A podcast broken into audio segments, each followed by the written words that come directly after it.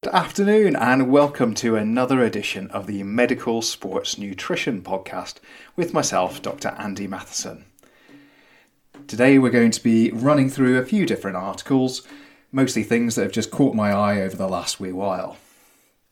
The first one is going to be looking at three omega fatty acids. So, it's in the BMJ and it was called Association of Omega 3 polyunsaturated fatty acids with incident chronic kidney disease, pooled analysis of 19 cohorts. So, the aim of this was to really tease out whether or not it was seafood and seafood and plant omega 3s that really had the impact on chronic kidney disease. Now, the the so what and why are we looking at this in a sports nutrition podcast would be we talk a lot about uh, omega 3 fatty acids and we've talked before about the ratio to omega 6 fatty acids and where they sit into kind of being their sort of health protective effects. And it's part of what what what what should we be recommending to our, our older athletes is probably where it mostly fits for myself. Now this is kind of jumping right in this paper, jumping right into the the plant based or, or non plant based diet um, argument, and it falls down very much on one side. It says um, seafood derived three uh, omega three fatty acid levels were associated with lower risk of CKD, although this wasn't found for plant derived where does it get that from? And, is that something that's going to change our practice? And are we going to be focusing more on, on persuading people that they need seafood? Uh, there's already uh, very mixed evidence on this and most people seem to fall one side or the other. I think given this was published in the bmj i, I think the most I mean, it, it's a it's a large pool cohort study, twenty five thousand people, uh, part of the, the Force Consortium. Um, lots of very good things about this. I think what I didn't like about this is that to really get an idea about the data they had found for the plant based omega threes, I had to kind of go dig in the supplementary data. So if it's a kind of such a key conclusion, what why am I having to go there to really make sense of, of what they've looked at. Um, and what I found was that obviously across all these different uh, cohorts and uh, that, that they've used, these 19 different studies, everyone's using different biomarkers.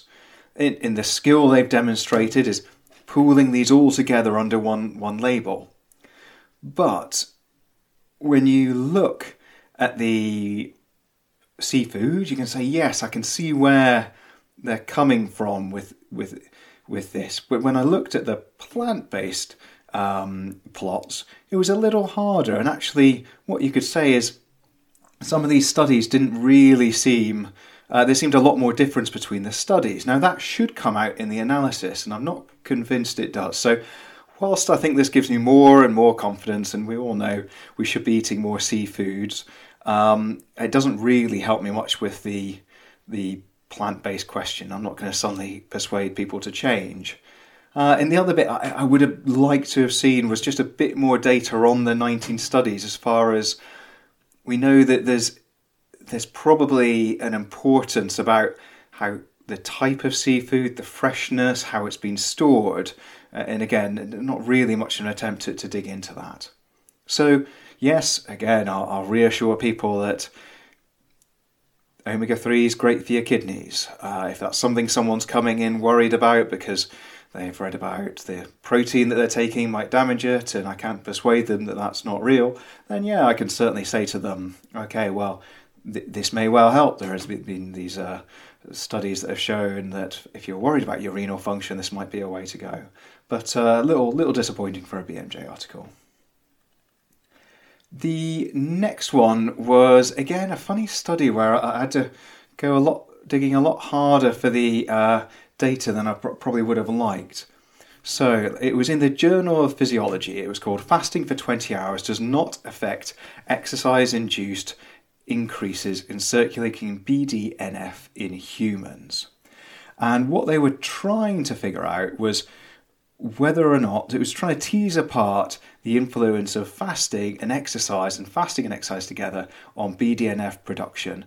Uh, BDNF, which uh, brain-derived neurotrophic factor, is sort of linked to this, linked to neuroplasticity, survival of neurons, possibly in animal studies a neuroprotective element against against dementia.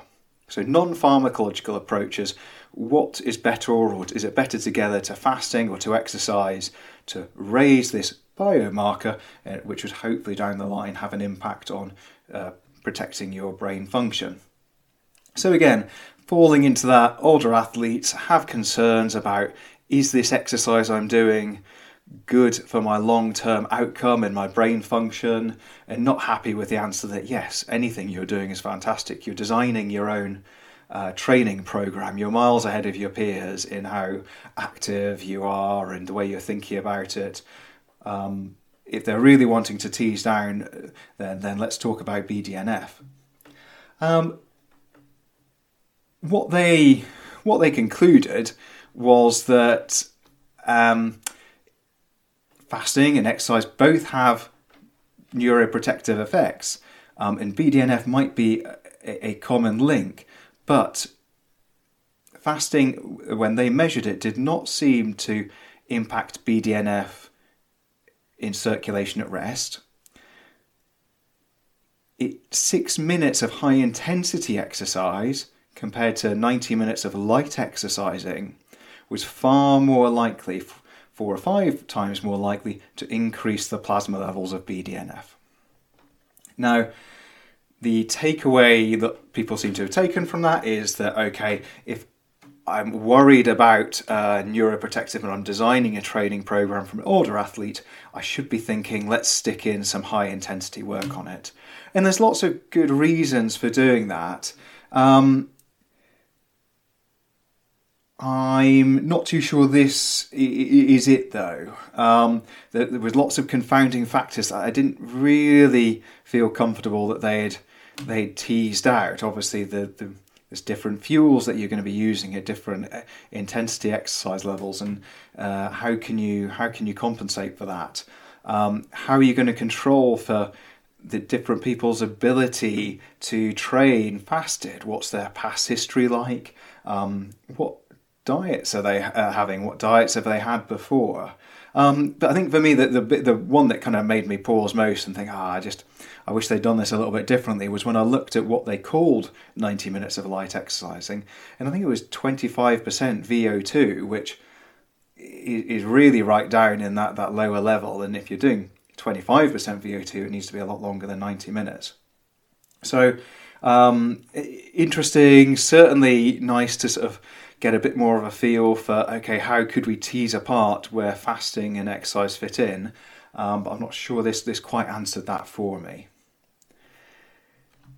Um, moving on to the next one, I'm being very negative about all the studies this this week. This this one is a really interesting one, and, and one that kind of actually made a real good effort to explain something which which I've always found a bit confusing. So um, as a GP talking to people about healthy things, I'll say, oh, avoid avoid food with nitrates, careful with your bacon and your processed meats and your preserved meats.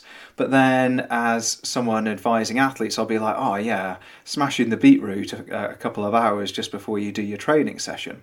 And in my head, I've always put this down to that difference between um, what's good for you and what's good for your performance are, a lot of the time two different things. And in the, the important part of sports nutrition is is making sure we, we understand that and we know exactly what we're suggesting and not confusing something that's good for performance with something that might be good for your general health. So this was uh, published in PLOS Medicine, Dietary Exposure to nitrite, Nitrites and Nitrates in Association with Type 2 Diabetes Risk. Results from the Nutrinet Santé population-based cohort study.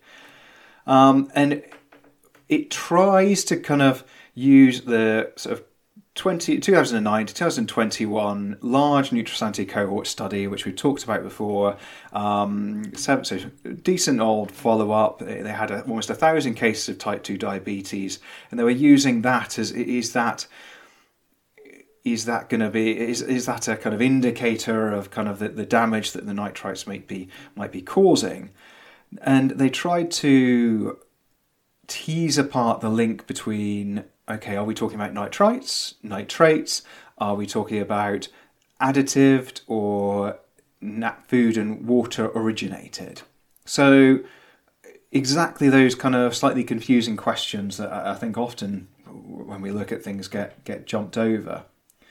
Um, I think it, in my head, I'm always thinking uh, you, you take on board nitrates and then bacteria break it down to nitrites. Um, uh, and again, most of most of my thoughts on this come from the uh, sort of I, we, we, as we said, we love love beetroots and, and the fact that they, that that switch and that uh, what we what we think is is going to be uh, effect of the the nitrites on on your circulatory system is going to improve your time to exhaustion.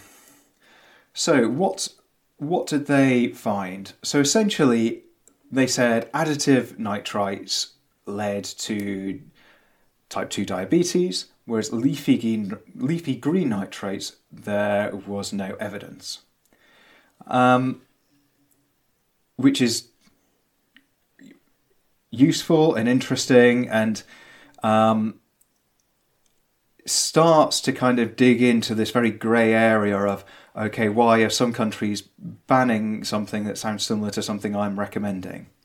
Um, so, certainly recommend reading it for two reasons. One, interesting about the type 2 diabetes risk and um, the discussion about uh, nitrite and nitrates as food additives, but also a really uh, good summary of, of where we should be in our head as far as what is the difference and and how how this all impacts our body. The next study was in uh, circulation and it was called Exercise Volume versus Intensity and the Progression of Coronary Atherosclerosis in Middle Aged and Older Athletes, uh, findings from the MARC 2 study. So this was a six-year follow-up, uh, 300 people, all sort of 45 years or older, and this uh, got quite sort of talked about a reasonable amount because it found that it was exercise intensity, very high intensity exercise, that seems to be linked with progression of coronary atherosclerosis. Uh, and for me, this is back to that idea that, again, is high intensity elite level exercise good or bad for you? And it's bad for you in many ways. Stepping slightly down can be very good for you, but this the high in it's a constant state of, of inflammation your body sits in um, at an elite level uh, athlete uh, isn't isn't good for you. Um, this was another one where I was digging around, uh, unfortunately, in supplementary data, really trying to get the, the stuff I wanted. I could find very little on diet. Um, I couldn't find anything discussing about what's the underlying mechanisms, and we touched on before about some interesting work coming out about mitochondrial dysfunction, type 3 diabetes, how all these things link in. Um, I, I was a bit uh, surprised to see what their definition of very high intensity exercise or very vigorous exercise was. Uh, they used a sort of scoring system, so what sounded like very high intensity work, actually for someone who's 45, I think I would I would view that as fairly moderate, um, and I think they could have split that up even further. I mean. Um, three hours a week for a 45 year old for me is not very vigorous um, exercise they they seem to have they could have done with someone there are there are better scoring systems for breaking it breaking down the intensity of exercise. Um, they could have got anyone working on a um, RED-S research to come in and and break it down better for them. Um, so I, I, I wasn't able after reading that to really take much away from this at all other than it just kind of a little bit of an echo chamber for my worry about long term elite sport well, that's uh, that's it for this week. Uh, hope you're doing well and um, having a great day and managing to get some exercise. Thanks very much.